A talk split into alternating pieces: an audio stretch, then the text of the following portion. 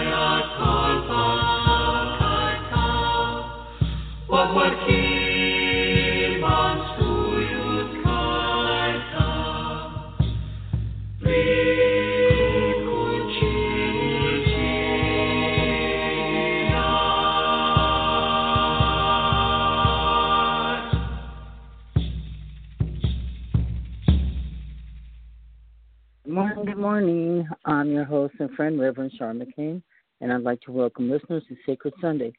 Sacred Sunday was created just to focus on the tenets that Sunday is a special day to set aside some time for spiritual focus, meditation, and prayer. All faiths are welcome. I'm a Christian in recovery, and all Bible readings will be out of my Ryrie Study Bible. You may use any Bible you wish. Um, I've had many spiritual experiences, and in gratitude, We'll be having ongoing Bible readings, and I'm just focused on being my real self and carrying the message given to me. The calling number this morning, if you have any special prayers you want said, um, is 619-924-9744. And Sacred Sunday airs every Sunday.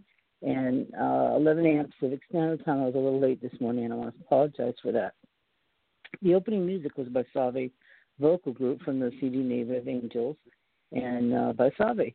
If you want to order a copy, contact Save.org. They're on Facebook and they do live shows.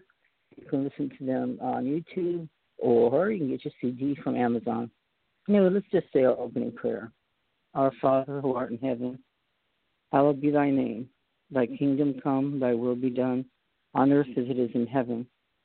Give us this day our daily bread, and forgive our trespasses as we forgive those who trespass against us and lead us not from temptation, but deliver us from evil. For thine is the kingdom, the power, and the glory forever.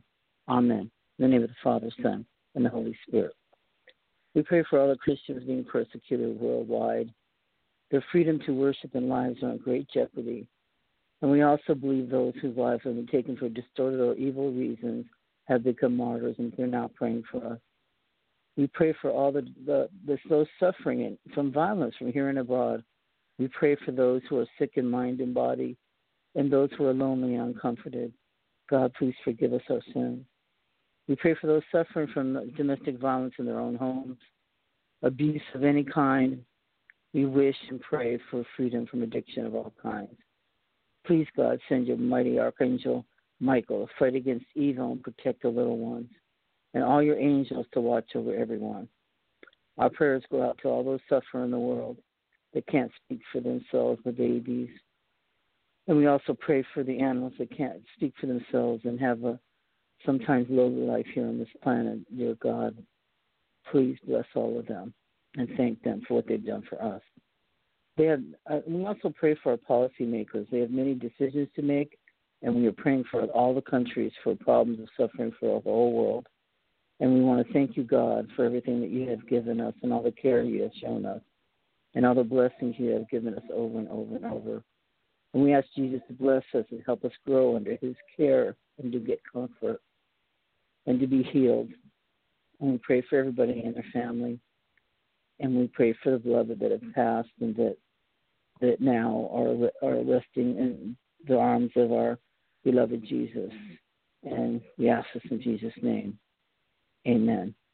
And I want to just bless everybody today, especially if you're having a birthday. To wish you a very happy birthday today. And uh, we wish you a very prosperous year ahead and health and that all of our health may get improved and that we make we need to make changes. We we have to do that and if we have to call for you know, go for healing, we have to do that and uh just pray for me because I still have my health challenges and hopefully I'll have a solution pretty soon. And I ask in Jesus' name to also help me heal from this. It's very tiring what I have and I have a, a big job and um, I work 10 hours a day, and I'm very tired when I get home. And I'm very tired on the weekends because I work Saturday. Anyway, I just know that everybody know I'm thinking of you. I'm doing this for all of us, and uh, God bless you very much for all your watching and being in attendance, and uh, we appreciate all of it. So now we're going to um, read the summary of Shmoop Shmoop you know, that's my swoop, S H M O O P, and that's where I I want to thank them. They're the kids at Harvard uh, are doing my summaries. I want to thank them very much for the information. So today it's uh, First Timothy chapter four. Haters gonna hate. Then Paul explains it's only normal for opposition to start bubbling over when the world is about to end. The last days will make people a little antsy. Anyway, there are people out there right now who are basically following demons and are hypocrites and liars. Spoiler alert, these are Paul's opponents. They tell people not to get married, not to eat certain foods. Hello, bacon. Paul believes that everything God created was good. That means marriage and any kind of food. Paul reminds Timothy to pass all his teachings along to keep the people on the righteous path to heaven, heaven town. Heaven town. Oh, anyway, they should stay away from a faith that's based on urban legends and old wives' tales. And you know what? You got to check over there at Shmoop's to figure out the difference. But anyway, be godly and fight the good fight because that's what God wants. And that's what Paul says. Oh, Timothy shouldn't let anyone brush him aside just because he's young. As long as he's acting like a stand up guy, he'll command their respect. And when Paul gets into town, he'll help. But until then, that's all up to Timothy did. Hold down the fort. Good luck, dude. Anyway, so there, that's our summary, and uh, now we are going to read the Bible. So get your Bible out. You can use any Bible you wish, and also uh, there's an online source www.biblia.com where you can read out of there. And uh, anyway, so we're at First Timothy chapter four, and I'm reading out of my Ryrie Study Bible. And the reason why, if you heard my show before, why I got this Bible, this is my second one of uh, First Timothy, is because I found my first copy. Actually, somebody threw it away. And I remember seeing it on the ground, and I picked it up and thought, you know, let's study the Bible because I have to sit on the front. So I started studying the Bible, and uh, it's really uh, quite fruitful. So I, uh, you know, would ask anybody study your Bible because you got to get in the straight scoop. And then the more you study it, the more you understand why people did things. You know, because I'm always irritated with Paul in the past. Now I know he's OG. He's one of the original guys, the original apostle, and uh, he has the right to say this stuff to us and to correct us and try to lead us. You know, I think things have have changed, but basically, no. We, people are people, and the spirit will never change. God will never change. So anyway, let's read chapter four. It's instruction concerning uh, dangers, the description of the dangers. Chapter four. Spirit explicitly says that in later times some will fall away from the faith, paying attention to deceitful spirits and doctrines of demons by means of hypocrisy of liars seared in their own conscience as with a branding iron. Men who forbid marriage, and they advocate abstaining from foods which God has created to be gratefully shared in by those who believe and know the truth. For everything created by God is good. Nothing is to be rejected if it is to be received with gratitude. That's the way we receive it with gratitude. Say, Thank you, God. For it is sanctified by means of the word of God and prayer. Get it?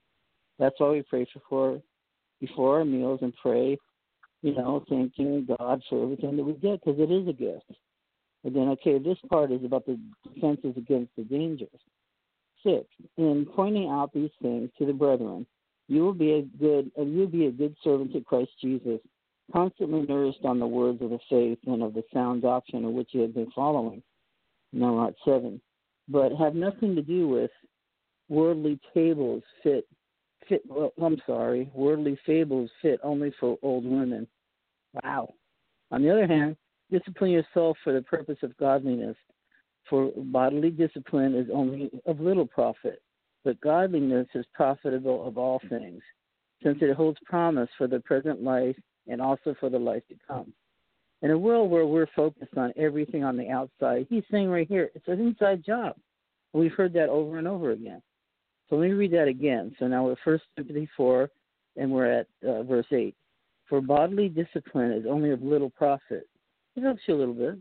But godliness is profitable for all things, since it holds premise, promise for the present life and also for the life to come. It is a trustworthy statement deserving full acceptance. For it is, it is for this we labor and strive, because we have fixed our hope on the living God who is the Savior of all men, especially of believers. Prescribe and teach these things.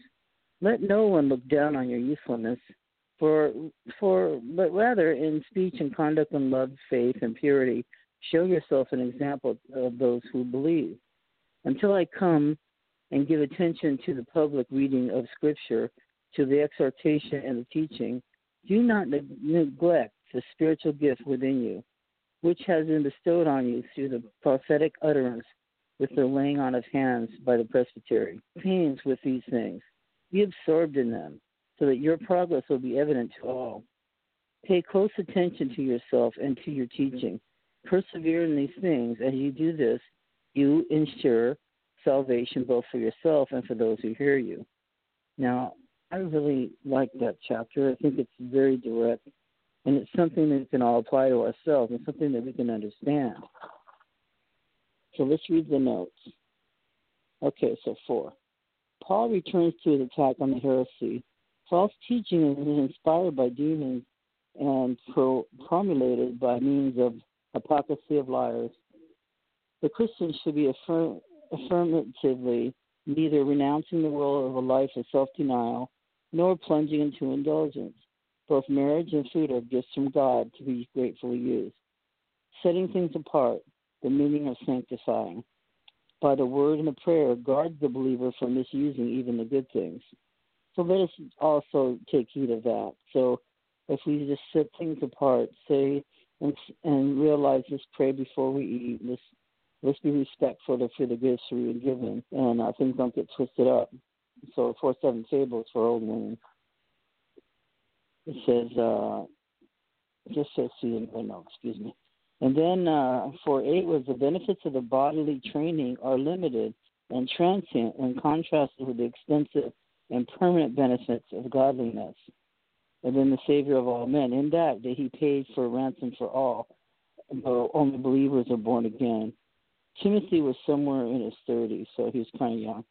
And then the note says the public reading of the scriptures was to be accompanied by exhortation, preaching, and teaching. On Sunday, wait, a prophecy, I'm sorry, people, and the presbytery is the body of elders. And then uh, next week we'll go on to First Timothy chapter 5. And I got a lot out of that. You know, when we read that, you know, sometimes I'm reading and I get a, like a clarity. It's like, okay, every time we read another chapter, it you know it solidifies what we're learning. It opens our mind, and then it kind of clears things up. You know, you don't have to keep suffering. Uh, we don't have to uh, go on these wild diets. You don't have to uh, stay single to be holy, anything like that. It's just praise God. Love Jesus like you love yourself. If you don't love yourself, find somebody at the church to pray over you so you can learn to love yourself and love others. And um, I want everybody to know that um, I love you guys very much, and I appreciate everybody listening. And I can see that people listening archives too. And I want to let you know specifically um, that I appreciate your support very, very much because I'm just doing this on my own, and we're making it straight through the Bible. And you know, we have made it very far. So uh, let me see here. Uh, okay, I'm trying to find a story, so let's do this.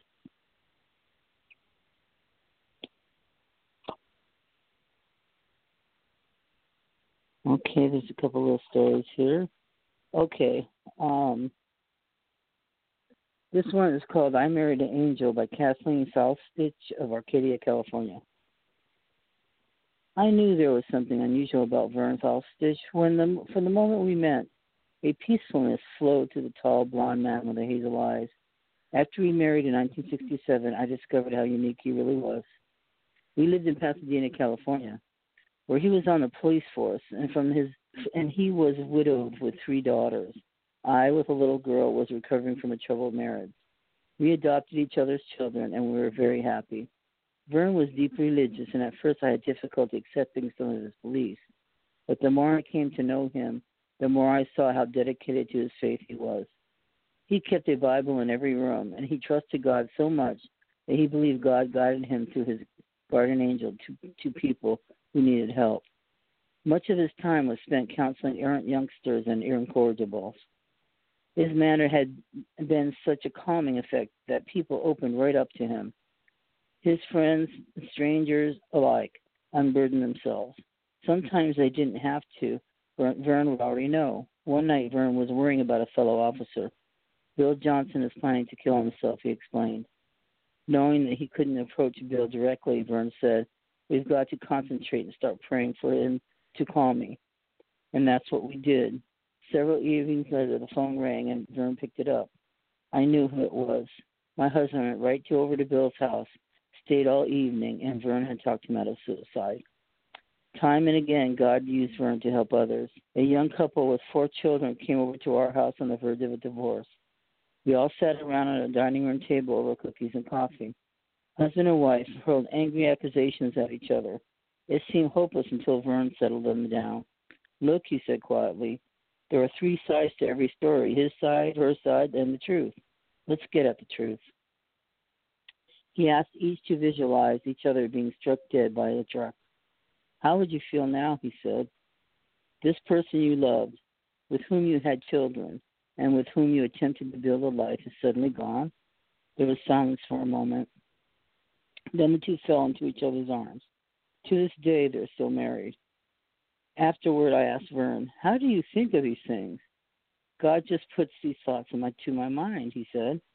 About a year after we married, we moved to Las Vegas, where Vern worked as law enforcement. One morning in 1972, he came to the breakfast table puzzled. He said during the night his guardian angel had impressed upon him that he should look for a boy with a rose. Should I look for a boy carrying flowers? He wondered. Well, I said, I guess you'll have to do what you've always done wait and you'll be shown. A few days later, at supper, Vern told me of an experience that he had had that afternoon. He had felt compelled to have lunch at a restaurant in a disreputable part of town. He wasn't too happy about eating there, he said, but I went in and sat down at the counter. A surly looking kid, about 16 years old, was sitting next to me. All he had was a donut and a glass of water. I couldn't help but commenting, well, for a grown man, that's not much of a lunch. Oh, he cussed me out, something awful. But then, as he reached for his glass of water, I saw a tattoo of a rose on his arm. The boy with the rose, I remembered. Vern nodded, and I began to ask him myself, himself. Uh, he glared at me and swore. Was your problem? What was your problem, Mister? He said. You some kind of nut? Okay, let me read that again. The boy with the rose, I remembered. Vern nodded. I began to ask him about himself. He glared at me and he swore. Where's your problem, mister? He said. You some kind of nut? Vern smiled in recollection. Oh, yeah, I answered. I've been called that lots of times. But you know what? I was sent here to help you. The kid snarled. With what? I said you've got a problem. What is it? Yeah, the kid spat. I'm going to kill myself. Want to know how? No, I said. I want to know why. The boy calmed down, and Vern continued and began to tell his story. He was angry at his parents. They had wanted him to buckle down in his studies, stay in school, go to church, cut his hair, and take out his gold earring. Because he wouldn't do it, they had taken his car away. All the boy could say now how much he hated his folks and how he wanted out. Vern shook his head. I tried to explain that his parents were simply doing their best to help and guide him because they loved him so much. Do you think you reached him? I asked. My husband stared into his coffee for a moment and then nodded. I believe I did, he said. Vern never saw the boy again. In 1988, at the age of 63, Vern was diagnosed with terminal pancreatic cancer. I spent all my time with him in the hospital and eventually he slipped into a coma. But on December 23, he suddenly awakened, full of life and rational. He took my hand and smiled. Out of all the days that God had blessed me on this earth, the day I met you was the best. He squeezed my hand. When it's your time to travel home, he said, just walk towards the light and I'll be waiting. He died soon afterward. Hundreds of people came to Vern's funeral. I was standing in the vestibule of the chapel when a handsome young man with his wife and two children approached me Please excuse us, he said. I don't mean to intrude into a private time like this, but I just came to pay my respects to your husband. As he extended his hand to me, the cuff of his shirt slipped back, and there on his arm was the rose tattoo. I hadn't thought of it for years, but immediately I remembered the boy in the diner. He had never forgotten my husband, as hundreds of others had never forgotten him. Vern knew how permanent one, one could act, uh, one act could be, and how goodness goes on working. Vern's goodness lives on, and doesn't that make him kind of an angel? After all, that's why I married him. Thank you, God, for that story. Thank you, because I identify with it a lot. And as we bow our heads and say our, our traditional prayer, tell all of you, I love you, God bless you. Never give up. Never give up. Remember, you're never, ever alone. Just remember that.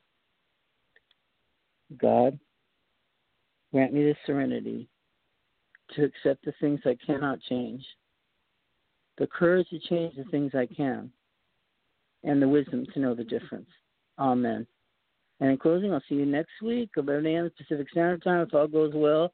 And Godspeed to all of us. And uh, I just want to wish you all the best in the world. And you're you're fabulous. And God bless you. And God made you for a reason. And God made me for a reason. And we just got to find our purpose. And I think I found it here. I love you. Amen.